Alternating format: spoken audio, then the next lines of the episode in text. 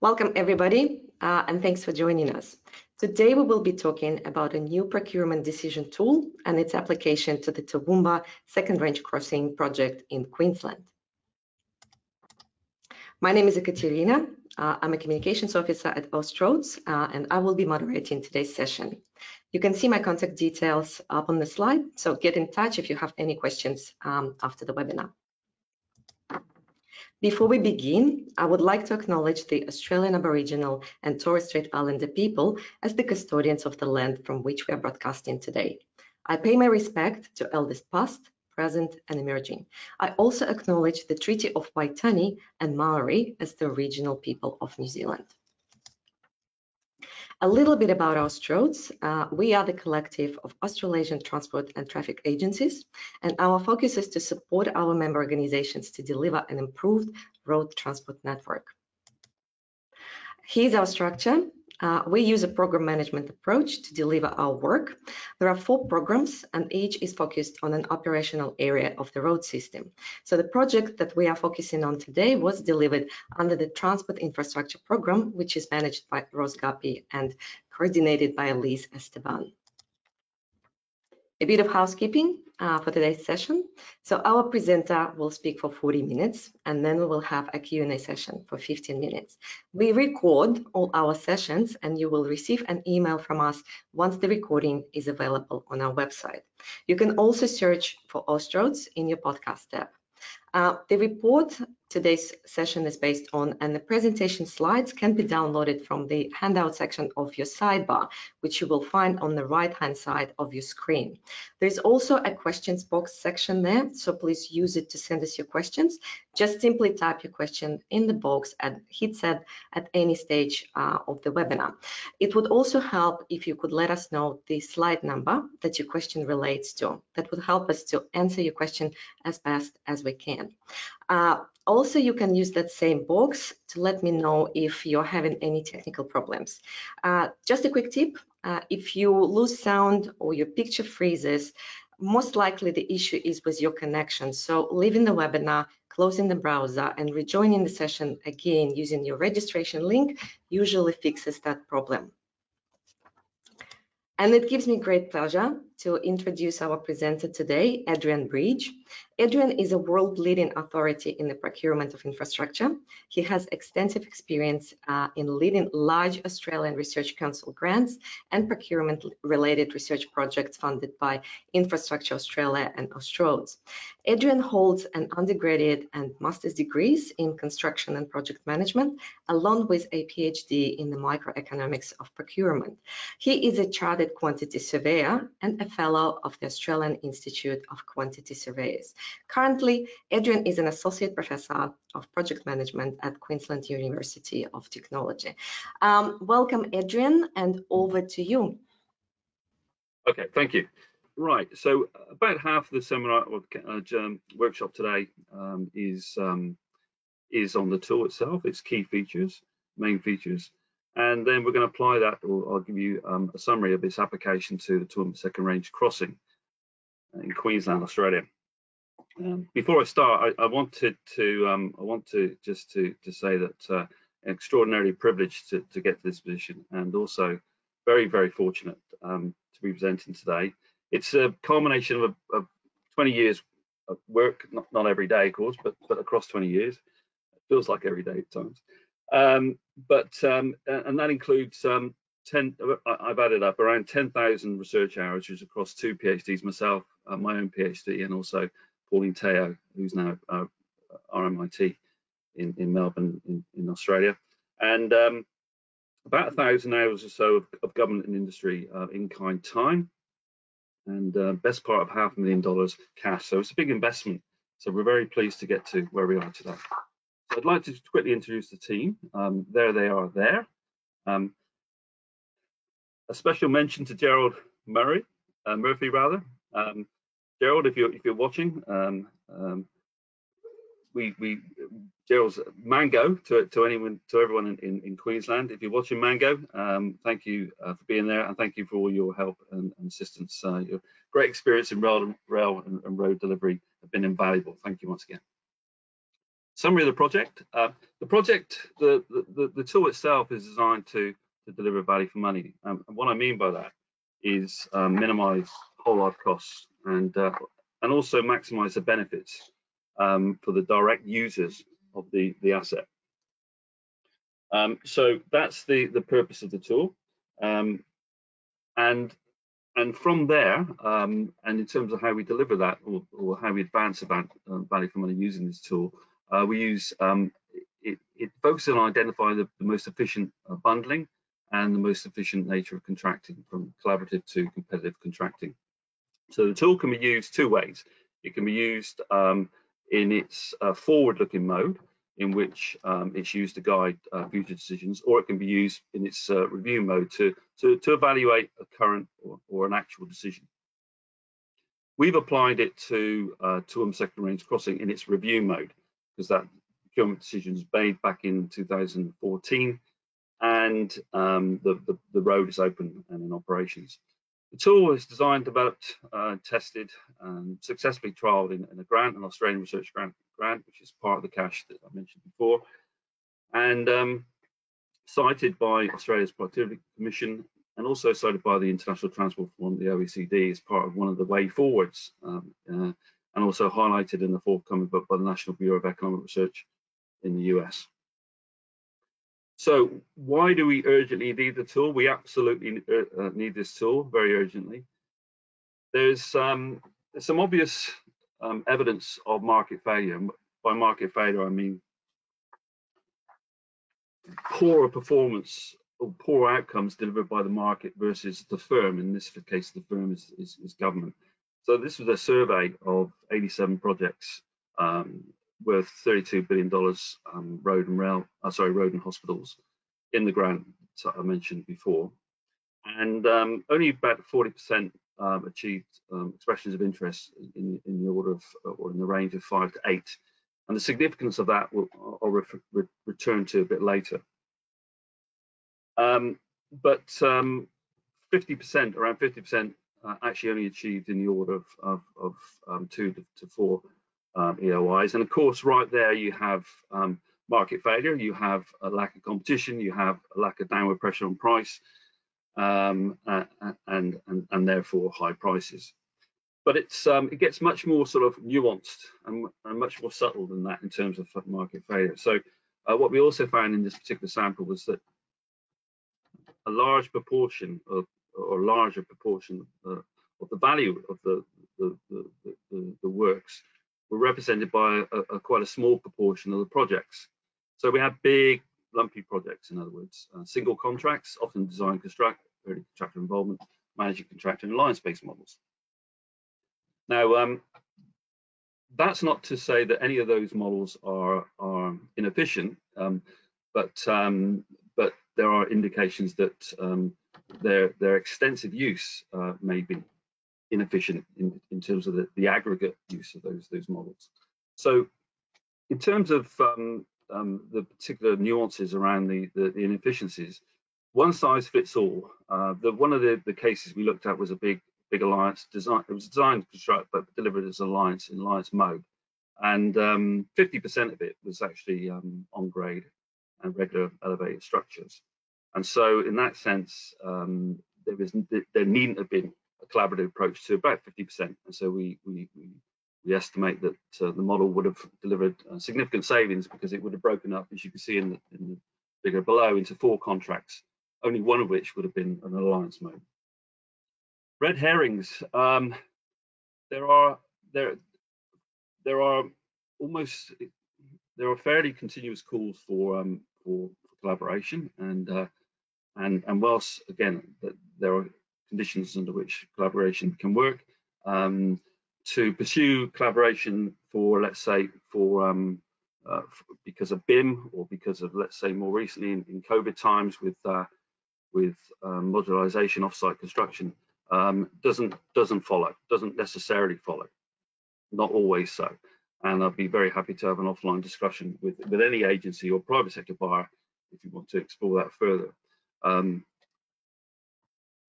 asymmetry. So in this sense, government um, or the buyer, any buyer, uh, re requires um, similar experience and knowledge, and it must be able to um, contribute um, to to a, a, genuine collaboration. And um, that's not always the case um, in, amongst agencies in Australia or, or, around the world. And so that that's that's something that that can can, can lead agencies into mistaken collaboration. Um, and government constraints, fundamentally, government don't um, have got constraints around transparency and accountability, which frustrate the development of a relational exchange in the long run. Again, those constraints don't necessarily apply as, as, as strictly in the private sector. So there's there's many ways in which government can be sort of almost sleepwalk into um, um, a, a, collaborative arrangement um, and, uh, and, and and end up in a lot of pain. Um, so as I said, it's, collaboration is good, but it's not always good. So what the, the tool does is it, it seeks to first of all, you know, avoid bundles and, therefore contracts which are too too big, and too small, and develop the most efficient size and number of bundles and contracts. And, and in doing so, well, the next step beyond that is it, it makes sure that we also avoid mistaken collaboration and also mistaken competition because you can go the other way. So it's not um, it's it's getting the, the, the contractual terms right for the right circumstances. And so um, it, those two things or those two uh, outcomes are the, are the, are the core of the model. We uh, in, in the, across the world, we, are these are very um, difficult times, of course, uh, and uh, delivering stimulus is, is one of the government strategies to to addressing uh, the situation we find ourselves in across the world. Um, not least in Australia, in terms of um, governments, state governments, uh, um, federal government in Australia. Um, and, I, um, and I think we all understand that as a community, the need to to to, to develop stimulus and and, uh, and protect jobs and, um, and and and the health and health system in due course. But um, what we need to be careful of is is you know in the longer term, you know that the pendulum doesn't swing too far and for too long towards unbundling. So in Australia, um, there are some agencies that are are developing more collaborative models to deal with this, um, uh, which are designed um, predetermined to, to deliver more work to, to tier two, three, and four contractors. Um, when at least, accepting that, let's say, but at the very least, the tool will provide an efficient ba baseline and benchmark by which to judge the extent to which we, we may be delivering in, inefficiently by having swung from, from too much bundling to, to, to too much unbundling. Um, uh, and if we are delivering inefficient inefficiently um, um, this this particular time, um, then some course, uh, assuming that money is not free, we need to be able to see the pendulum swing back again, but not in the aggregate. It's back as far as it was before. So some sort of balanced position in the aggregate. That's not to say we won't, the, the tool wouldn't um, um, advocate or recommend big projects. I mean, it, it, it actually substantially matched this this this second range crossing, which is a um, uh, an over a billion dollars um, project. So that's not it doesn't exclude big projects, but but but in the aggregate, um, I suspect we'll see a, a, better balance. Key difference between the tool and current practice. So in current practice, we we have an approach called procurement options analysis, uh, which is typically used around governments around the world, and it involves um, a few short-term targets. And the reason the short-term targets become prevalent, uh, one in political cycles, you're aware of that, um, but also um, there is there's a lack of knowledge that we have about how how facilities are affected by procurement in operations and, uh, and maintenance. Um, so we do know more about how projects perform in construction in terms of how they're affected by by procurement. So there's a few reasons that, that lead to those developing those short-term targets, um, those those those short-term requirements and then um, they are then um, the, the, the stereotypical procurement approaches I mentioned above, D&C and so on, are then um, um scored um, and weighted, and, and, the highest weighted uh, uh, score uh, approach to procurement wins.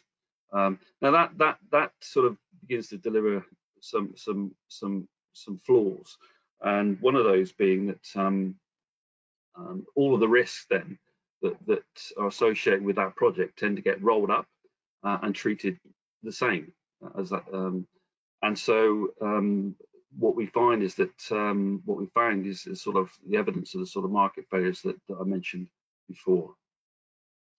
So in contrast, this tool sees no one approach to contract practicing as being universally advantageous. It actually um, guides users to configure a contract to align to project characteristics and context uh, with value for money priorities. So the priorities being whole life costs, I mentioned uh, down the bottom there, one, and also um, innovations, quality innovations, not not just compliance, but quality innovations, which uh, can feed into good, you know, innovative thinking can, can obviously feed into minimizing costs and also um, improving um, the uh, the utility of the asset for the users, direct users. Uh, so contract packaging will vary and and, uh, and depend on the project characteristics depicted by the ball in, in the uh, in the little um, diagram on the right, um, and um, and different types of risk will be treated differently. High level view of the tool. Uh, the tool takes economics, uh, the best we have economics wise, including three three Nobel Prize winning theories, and the, the, the advancement or the significant contribution the tool is making is for the very first time anywhere, anywhere in the world, as far as I'm aware, it configures these these these theories and it and it creates a coherent uh, set of steps by which agencies and, and government industry can deploy. Um, so it creates um, five steps, um, and interestingly, the first three steps are actually um, um, really important um, and and received least attention in, in the POA approach I mentioned above.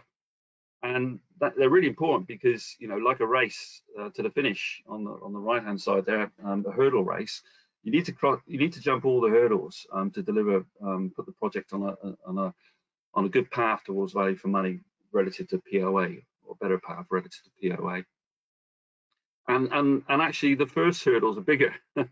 They're, they're, they're more fundamental. Uh, if you like they're, they're higher than the subsequent hurdles. And uh, and can have a, a, much more adverse effect on outcomes if you get those wrong.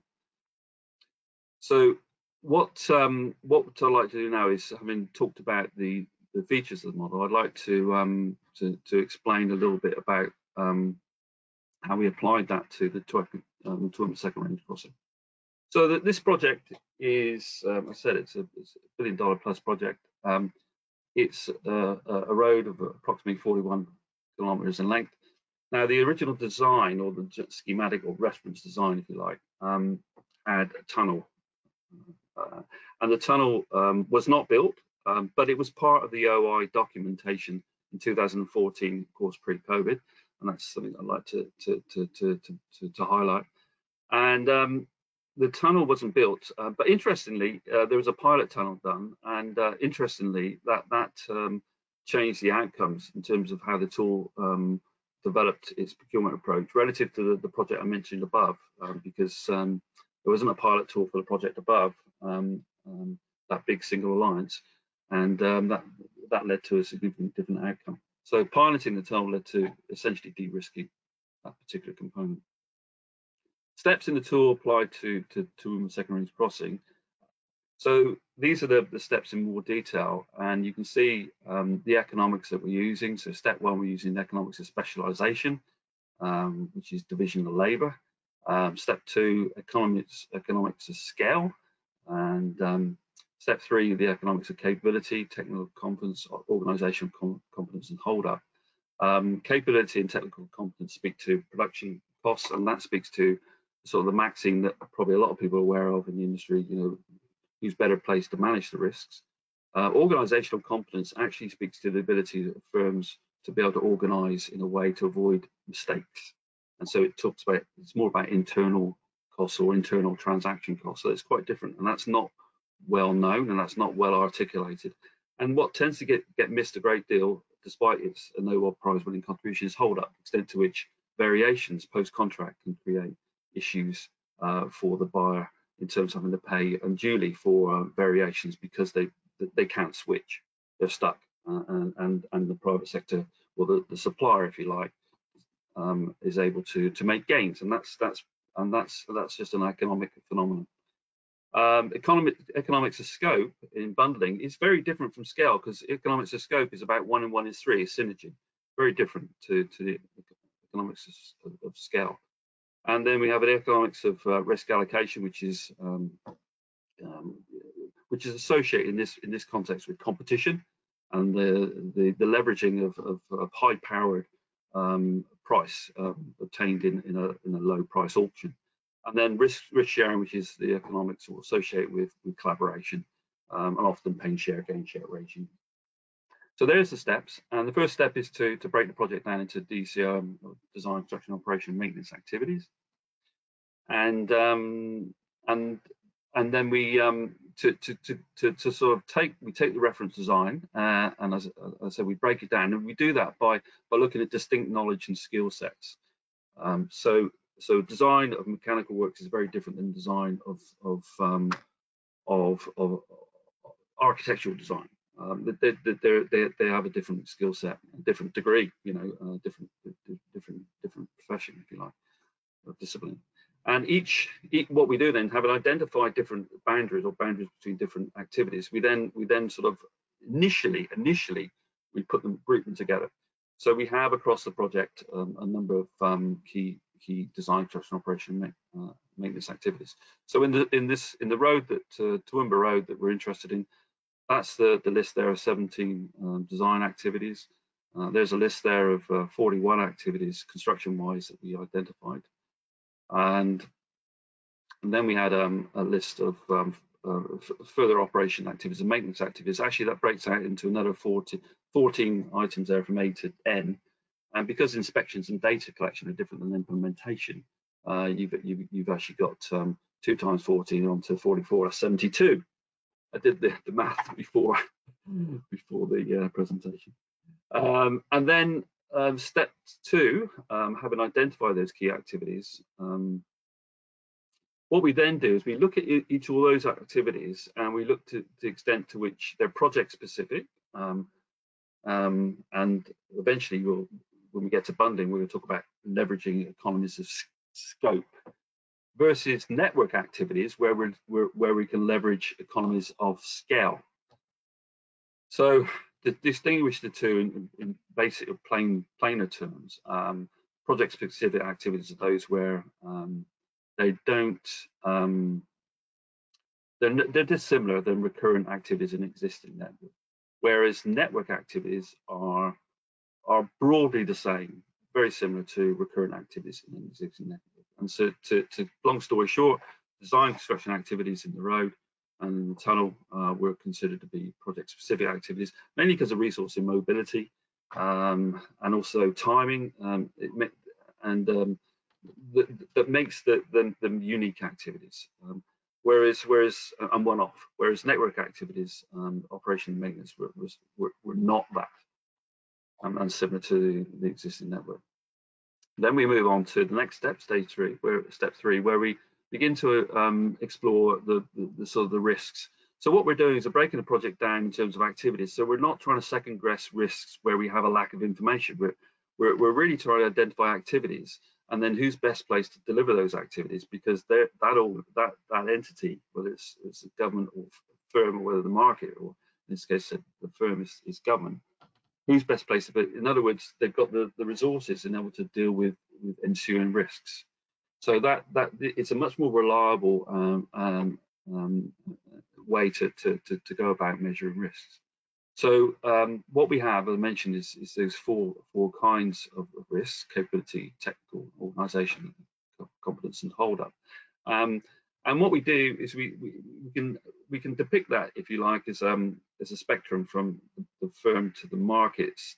Government can do things that market can't, perhaps land acquisition, and then there'll be market firms who have proprietary knowledge, perhaps around M&E or lifts or something like that, um, that, that, the government cannot deliver in the short term. So you can see that the, the, the market and the firm um, vis-a-vis -vis certain activities are, are poles apart.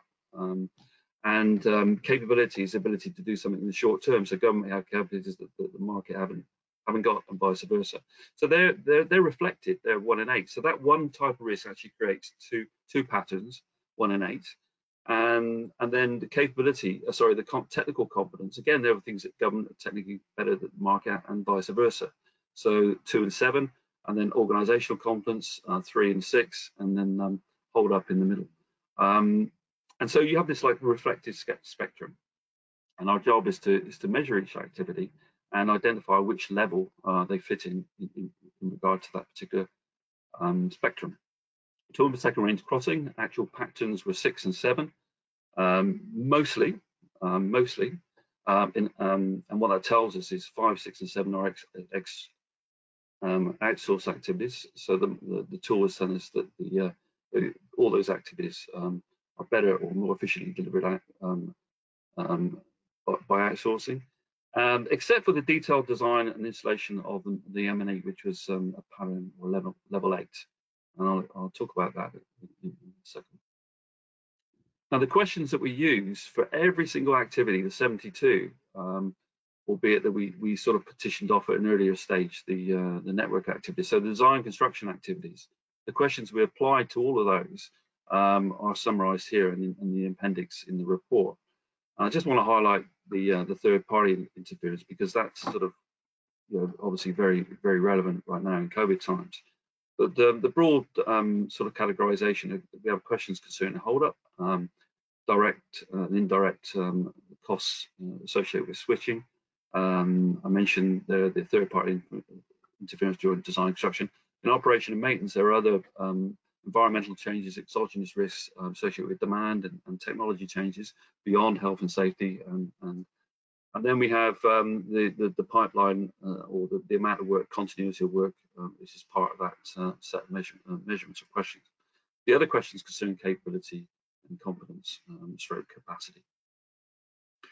Okay, so just an example, um, we ran those questions through pavement design, and so you go for every question, um, and the questions um, uh, fall into um, the, the, the, the, columns there, question one, two, three, four, five, and six, and you shade each one. So if, you, if your answer is, is, is likely, let's say that that gives you a, a positive score, which is denoted by a positive symbol. If it's if it's unlikely, let's say you have a, a zero, generally speaking, or a low score. So then you will go down that column, you shade off the ones that um, apply. So in this case, um, um, the, the asset specificity um, in terms of um, pavement design um, applied because of the, the sort of the, the, difficulty in terms of what well, it in part of the, the critical path. Um, but in terms of uncertainty, it was at the time this particular activity wouldn't have led to uh, was was predictable uh, in simple terms, and so we only shade off the ones that I've shown there and frequency, um, the when you look at the aggregate of what the market can can, can bring together in terms of pavement design, it's more than the, the pavement design on that particular project that the government has at any one time. So in that sense, that the frequency is low in terms of government vis-a-vis -vis what the whole market can, can aggregate, um, and then um, and, and, so on. And you work your way through that, um, and then what, what what you then do is you'll find there's only one row which is which is highlighted and shaded all the way through. In this case, number six, indicating that the, the markets actually organizationally can deliver a pavement design in this particular project at that particular time more efficiently than government. And um, as I said, it, if we ran it now or in the future, a different pro project, um, the same project, even different time, you could, it's possible you can get a different result. Okay, so now we have the next next step, which is bundling, and in this step, um, this is really um, gets to the, the, core now. But but all, as I said before, the, the efficacy of doing this step is really dependent on how well we've done all the previous steps. So opportunity costs and trade-off are really at the core of the problem we're trying to address here in terms of bundling. So more bundling uh, means less contracts, and that's good when there's less when there's low unpredictability uh, because we get less compliance costs. We're more likely um, um, compliance with time, cost, and quality. Quality being quality assurance, um, um, and, and, and, more innovations where there is the potential for that, i.e., you know, where design construction can have can, can have an effect, a positive effect on on operation and maintenance. So bundling can be really good under low unpredictability.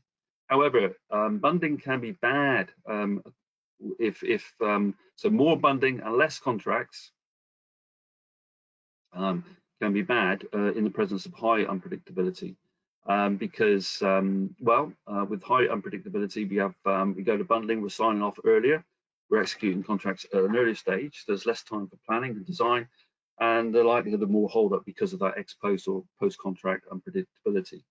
Um, also more bundling less contracts regardless of unpredictability can be bad uh, where we bundle up so much that we create a lack of competition, which again creates market failure pre-contract this time in terms of a lack of competition and a lack of downward pressure on price. So we resolve this in a in a in a in a, in a sort of a devastatingly simple way. Um, what we do is we we, we deal with the, the, the, sort of the troublesome activities, the, the, the pattern fives, which concern hold up. Um, there were none of those actually in, in the Toowoomba second range crossing, but we would have dealt with those had there been any first.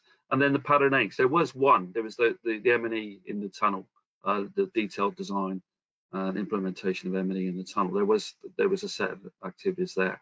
So um, we need to deal with that um, because if we put that in a bundle, we, we, bundle that, that up uh, with with another bundle, then um, we can uh, we may be um, encouraging market failure because because we're reducing the supply as as the other contractors vie to, to be able to deal with or, or attract the attention of one or maybe two M&E contractors who can do that.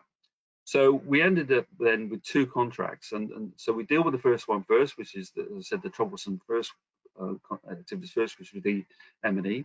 So that comprised one contract, and um, there is an issue with proximity. So there is no issue of proximity in this case, but but we have to be mindful of proximity issues, and that will come out in in the hospital example that um, we, we've, we've also run the tool off, and you'll see in due course. Um, but you can read about the issue of proximity. If there is a proximity issue, you cannot take siphon off or uh, have a separate contract. Then we need different terms within the bundle in which that contract goes, um, that work goes in. But in this case, we're able to separate it out. Um, then, then we're, we're left in a, in a wonderful position where we can then bundle up the remaining activities safely um, and leverage uh, the point on the left-hand side, which is uh, more bundling, less contracts is good because we've dealt with all the unpredictability and, um, and we've also done a check to make sure that we add six and sevens together in one bundle, we don't create a number eight. Um, and so, um, so we can put all that together and leverage the, the, efficiencies of uh, more bundling and less contracts. Um, so we saw that um, that um, that's bundling. The last step is is is competitive or collaborative analysis, and uh, what we do here is we, we've already got the pattern established for those two contracts the, the, the sixes and sevens actually were were it's mostly sixes in that um, in that um, big first contract, and and so we can opt for standard uh, competitive contracting as opposed to um, bespoke competitive contracting for for the for level eight. Um, just to explain that a little bit more, um, this is a table by Teo in, in, in a thesis, uh, Pauline's thesis, and um, and both cases we can pursue a fixed price um, efficiently um, because, as I said, we've dealt with the troublesome activities so that we've got a nice bundle that we by which we can transfer those technical risks. Um, but there is a slight difference because in the in the M&E works we need to be able to um, uh, develop credible threats to to to preempt their their, their market position that they have pre-contract. So then we, we need to put some bespoke terms, um, which um, performance requirements that uh, carry some some some threats um, on, their performance. So finally, we move to the validation discussion of, of the approach we came up with, and um, we use EOI uh, because it's um, there's the, the, the, establishment of value for money is problematic, and, and we all know that, um, and the reason being the tractability of data. However, um, that doesn't mean that we, we can't use an indirect approach, and uh, we use an indirect approach here at EOIs. EOIs established just after the point in time that procurement decision is made, which is perfect, because there can be lots of bad decision making post procurement, uh, right, starting right with tendering, right through contract administration, and so on and so on. So, um, so we have a, a, a, very good point in time to, to judge the, the efficacy of the decision we've made um, in terms of the point at which we get expressions of interest which is not interfered by, if you like, by, by government or the buyer. Um, and also the, the, neat thing is that EOIs actually captures both high prices and also, um, which is pre-contract market value, but also the potential for hold-up uh, or post-contract market failure, and that's explained in the report. So the simple hypothesis we have is that where we where we where, where actual competition um, is is um, is actually in the range of five to eight, um, you know, we, would expect the actual procurement to match the, the, the procurement strategy of the tool, and, and vice versa, where actual competition is outside of the optimum range, five to eight, then we'd um, then, then we'd act, expect the actual procurement to mismatch the tool. So um, The, the approach, the actual procurement into um, second range crossing was a single contract DC and then um, bundled, uh, but with substantial capital contributions from government, federal, state, um, with um, private finance substantially for the, the, the, maintenance. In contrast, the tool came up with two contracts, but actually the, the vast majority of the, the, value was in that first contract as opposed to the, the M&E contract for the small tunnel.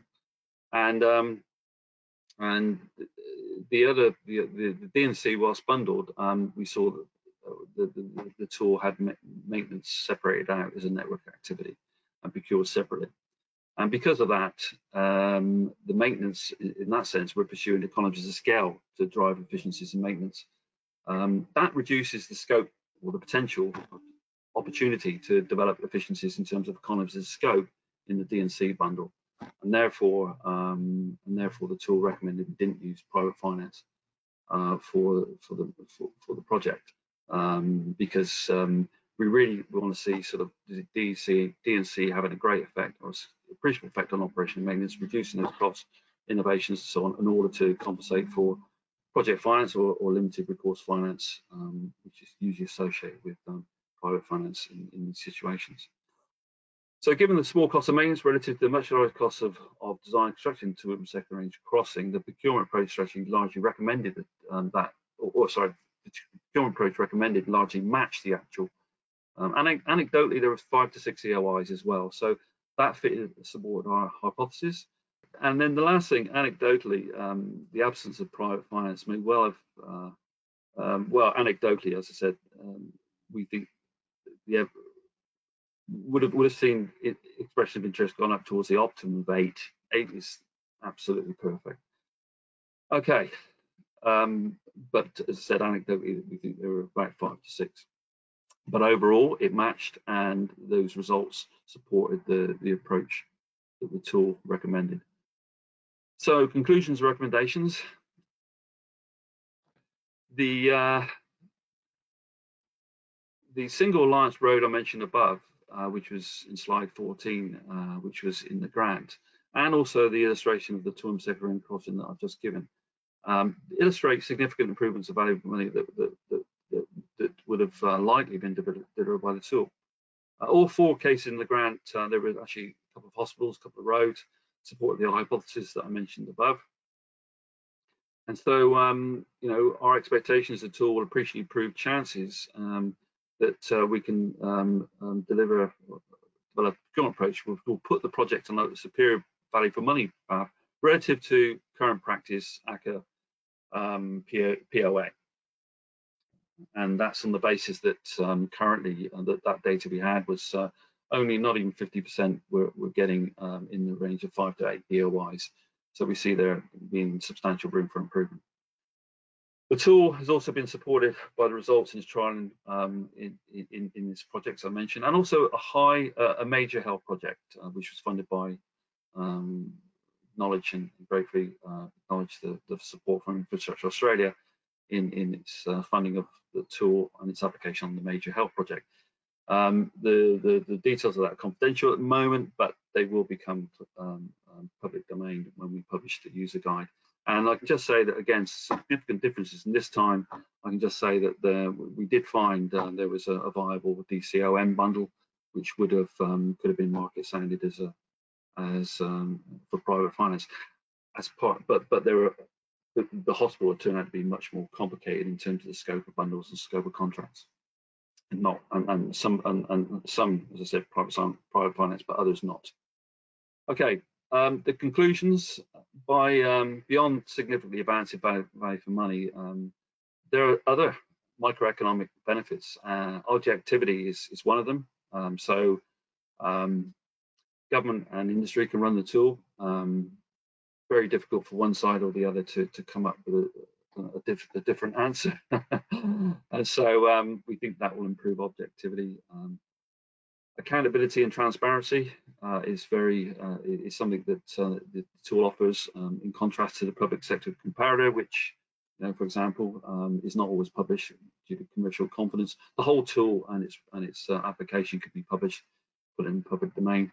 Um, as related to objectivity, it's going to be it's going to deliver more reliability and consistency and avoid projects going down. For example, some projects go down the PPP path and, and, and maybe all that well, all that work involved in that can be justified uh, and, and, more sort of more reassurance before we go down that path because there is extra overwork associated with getting to financial close PPPs.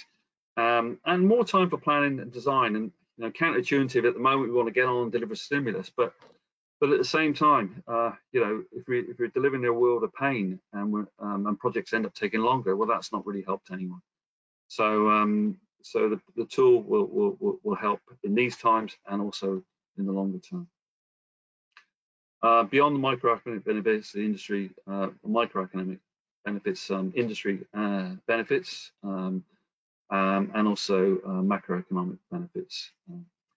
so we think that in COVID times, it's compelling uh, to ensure that value for money now is, is, more important than ever and deliver on each and every new project. And the Trilon tool, both in the, the road tool second crossing and the major hub project forms the basis of the tool's for forthcoming user guide uh, to be published by um, Infrastructure Australia two recommendations. Uh, first is that any agency or private sector buyer uh, wants to uh, to use the tool, uh, don't wait for the user guide. um, please uh, get in contact with me, QT, and I'm sure we can um, we can come to arrangement to to help you deliver that. Um, the Austroads, we also recommend Austroads consider a proposal to develop the economics in the tool to, into a further tool to be applied to the procurement network activity, including operation and maintenance of roads. And that, I think, is that. And so, um, without further ado, I'll put it back to the lovely Ekaterina. Thank you, Adrian. I'm just uh, pulling control back to myself. So now all of you can see my screen. Um, thanks so much, Adrian, for such an interesting presentation. And we have a number of questions from um, our audience. But before I get to them, I just wanted to let everyone know that if we can't answer your question uh, during today's session, we will respond to all of the questions in writing and we'll email you the copy of the response after uh, the webinar.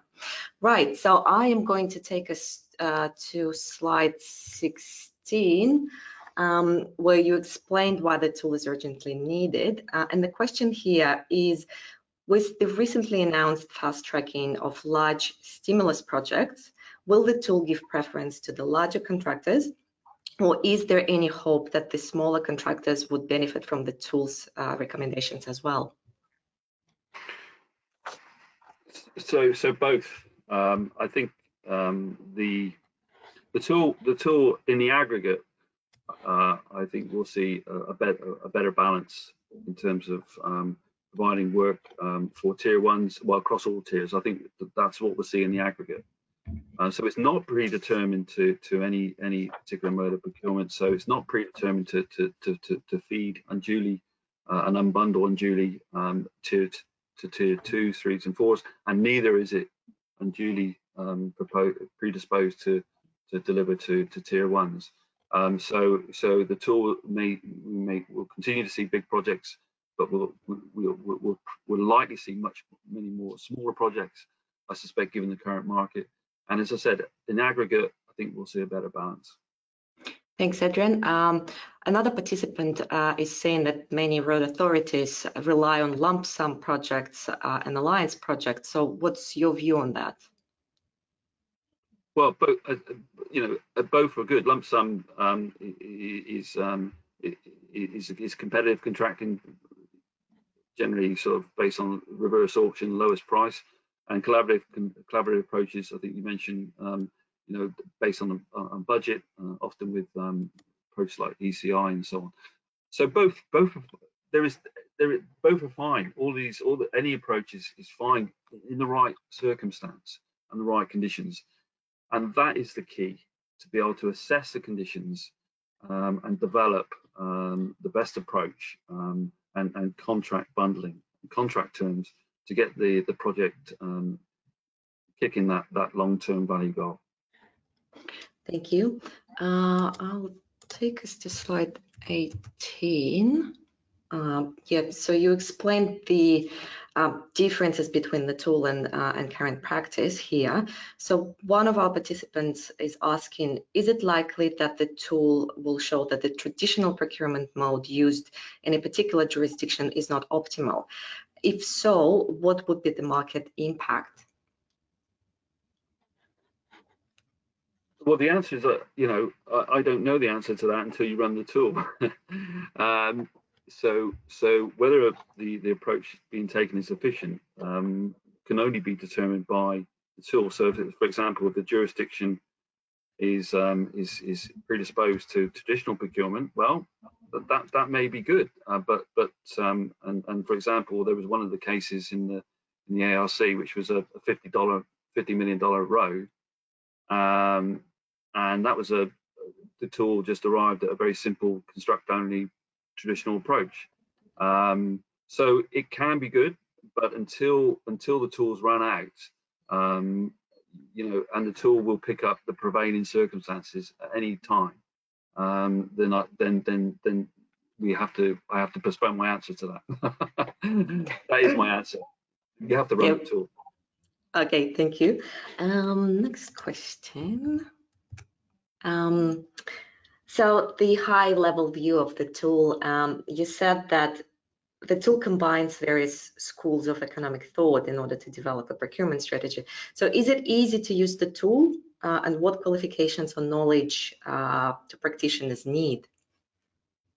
Well, the answer is yeah, it will be easy. Um, it, well, it will be it will be completely um, practicable uh, for agencies um, and also industry to run um, with the, the, the, resources and, the, and the, the, knowledge and skills that they have already when they sit down and do a, a procurement options analysis workshop.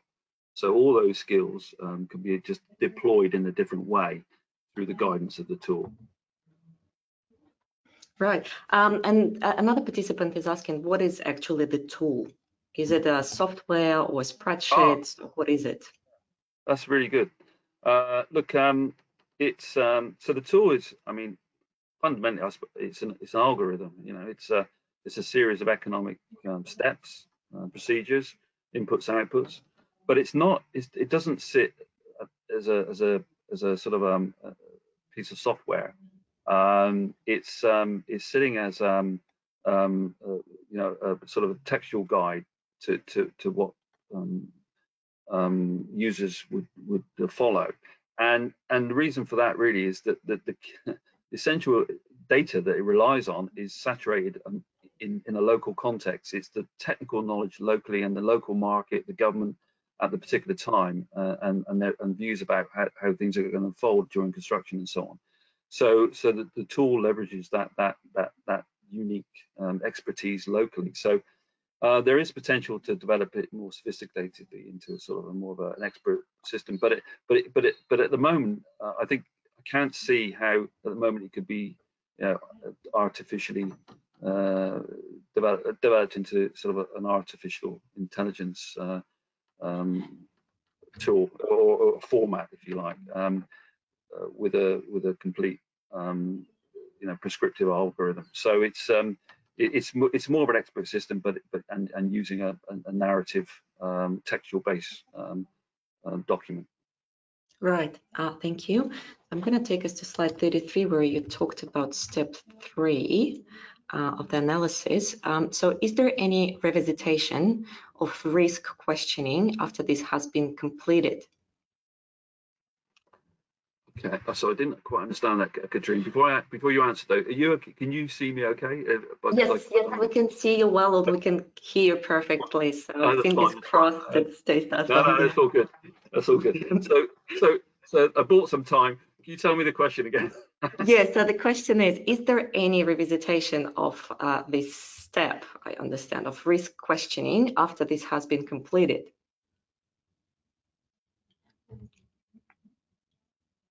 Still not sure about the question.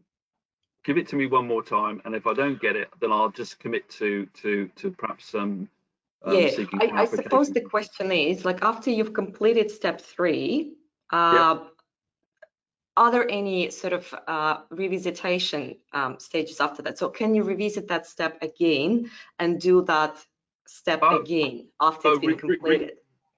like revisit, revisit it here and uh, um, complete it again after it's been done. I'm not sure if this is the this is this answers the question, but if there is a uh, an appreciable delay in time mm-hmm. between mm -hmm. having run the tool and then you know a six month, twelve month delay, and the and market had changed you know appreciably, and government resources had changed appreciably, then yeah. you would have to rerun the tool, um, and then the tool would pick up the prevailing circumstances. But it, it, it wouldn't the tool's designed to be run out in, in two three days or probably even less we're hoping less than that. And with less resources or similar sort of resources that you'd apply to a, a POA uh, POA workshop. So so so I don't know if this answers the question but yeah we would need to revisit the, the steps in the tool if if there's a delay um a, you know significant delay oh thank you Adrian so if if that didn't answer the question, uh, so maybe our participant can um, sort of send us a clarification or email us the question later and we will get back to it. Yeah. Yeah, I look um, forward to that. That's great. Yeah, thank you. Um, so I am going to take us to slide 41 where you mentioned um, that the tool was, was also trialed on a health project. Um, can you tell us what that health project was and how the tool worked on it? I probably pr probably said as much as I can say. I think um, in one of the slides, I, I, I sort of um, went over it a little bit. The the Health Project uh, is a is a major hospital in Australia, and um, and it um, it, it um, the the tool has come up with a, um, um, significantly significant differences, and so in contrast to the Toowoomba Second Range Crossing, in which the mostly the tool matched the actual approach. In this case, the tool mismatched substantially the approach taken by um, the government agency in delivering the hospital. And so um, that was really interesting for me. And and and it, it, what was really what will be of I think really value in the user guide is what we can do is show you know in each step we can show how the how each step varies um, across these two sectors. And, and, what that begins to do is speak to the, the versatility of the tool. So we can use it in, in, in, in all types of infrastructure. Um, you know everything from the current submarine attack class program we have in Australia. Uh, if you wanted to, to, if you really wanted to review that decision um, and um, to, to, to, to, other infrastructure sectors so um, I probably as much I've probably said as much as I can say on that at this at this point in time, Katrina. Oh, thank you. Thanks, Adrian. Um, we will stay on this slide. Um, so you've given us an overview of the application of the tool um, to a road and health project. Um, can the rail industry also benefit from the tool? Could the same model be applied to new rail projects? Yeah, yeah, yeah absolutely, 100%. Um, and that's I think that was really and the, the fact that it can apply across all transport sectors, you know, um, you know, was was the thing that really appealed to the International Transport Forum um, in Paris. Oh, sorry, the OECD in Paris, um, which is why they, they've sort of mentioned it's one of their way forward. So it's it's it's it's versatile. Um, it's interesting. I, have had it. I, the students have helped me greatly. I should give a, a shout out to um, to my students in the procurement course at QUT's Masters of Project Management who've uh, helped me develop this course and been my guinea pigs since 2009. And um, and um, they, they, they've used it on all sectors, including, I think we had a statue one year and, and defense and military and so on. So anything with a significant capital expenditure program and develops a life, uh, a whole life, uh, which might be maintenance, operation maintenance, or it could be service, could be manufacturing service on a prototype project. Thank you. I'll stay on this slide. So we have another question that is, um, is the intention of the tool to nominate the contract type for principal contracts, or is it scalable for use in provision of smaller private contracts within a principal contract? Ah, that's that's really good. So yeah, excellent. Um, yes, the answer is yes because um, because it's it's so all the all the measurements are taken vis-a-vis the buyer. So so the tool will step down. Um, it just steps down to a different layer of buyer. Um, so if the buyer becomes a, a, main contractor buying from subcontractors, yes, you can you can run the tool. So the answer to that is yes. All right, thank you.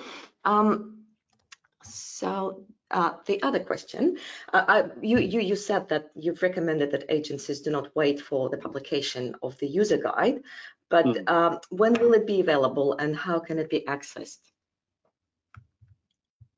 Oh, um, the current the current um, plan is for it to be available um, to be drafted by December this year, and so um, around the end of this year um, it should be available. And, and, I imagine I haven't discussed this fully yet with my my, my colleague at Infrastructure Australia, uh, but um, but um, I imagine it will be available online. But you know that that's not my decision. Um, but but it, but I, but I, but I imagine that it will be readily available in some format.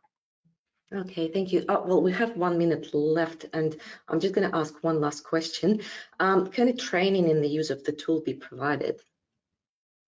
Oh yeah, absolutely. So that's um, you know obviously I'm biased, but um, I I, um, I would um, I would encourage uh, agencies to contact uh, me and uh, and we can develop um, an agreement to, to, to help users um, use the tool, train so that they're self-sufficient. Um, and, uh, and, and, and, and, and, as I said, there's no need to wait for the user guide to, to do that. If, if, if, agencies want to either run it out as a, you know, just to trial it or to, to, to run it on a, a review it or, or, run it on both modes or, uh, or, or actually start to use it as it's intended, which is to, to um, inform future decisions. All right, thanks so much, Adrian. And uh, I think that brings us uh, to the end of the Q&A session. Uh, thanks to all of our participants um, and your questions. And again, if we haven't had a chance to answer your question today, we will um, respond um, to all of the questions in writing and uh, send you the copy of the response after the webinar. Um, we have no minutes left, but I'm just going to quickly take us through uh, the next webinars on our schedule. So on the 6th of August, we will be talking about the changes that may occur in roads and transport due to the emergence of uh, automated, connected and electric vehicles and new models of vehicle ownership and use. Um, and on the 11th of August, we will provide an overview of the changes that followed the revision of uh, four Australian standards for bitumen and related materials. So visit our website to register. Um, thanks again um, to Adrian and to uh, all of you for being with us today. Uh, we hope that the information presented uh, will be useful in your work. After we close out today's session, a questionnaire will pop up on your screen, so please take a few minutes to fill it in. Uh, it really helps us to know what you liked, what you didn't like, and what suggestions you have for our future webinars. Um, thanks again, everyone. Um, stay well and safe and have a great weekend, and we hope to see see you next time. See you later and bye.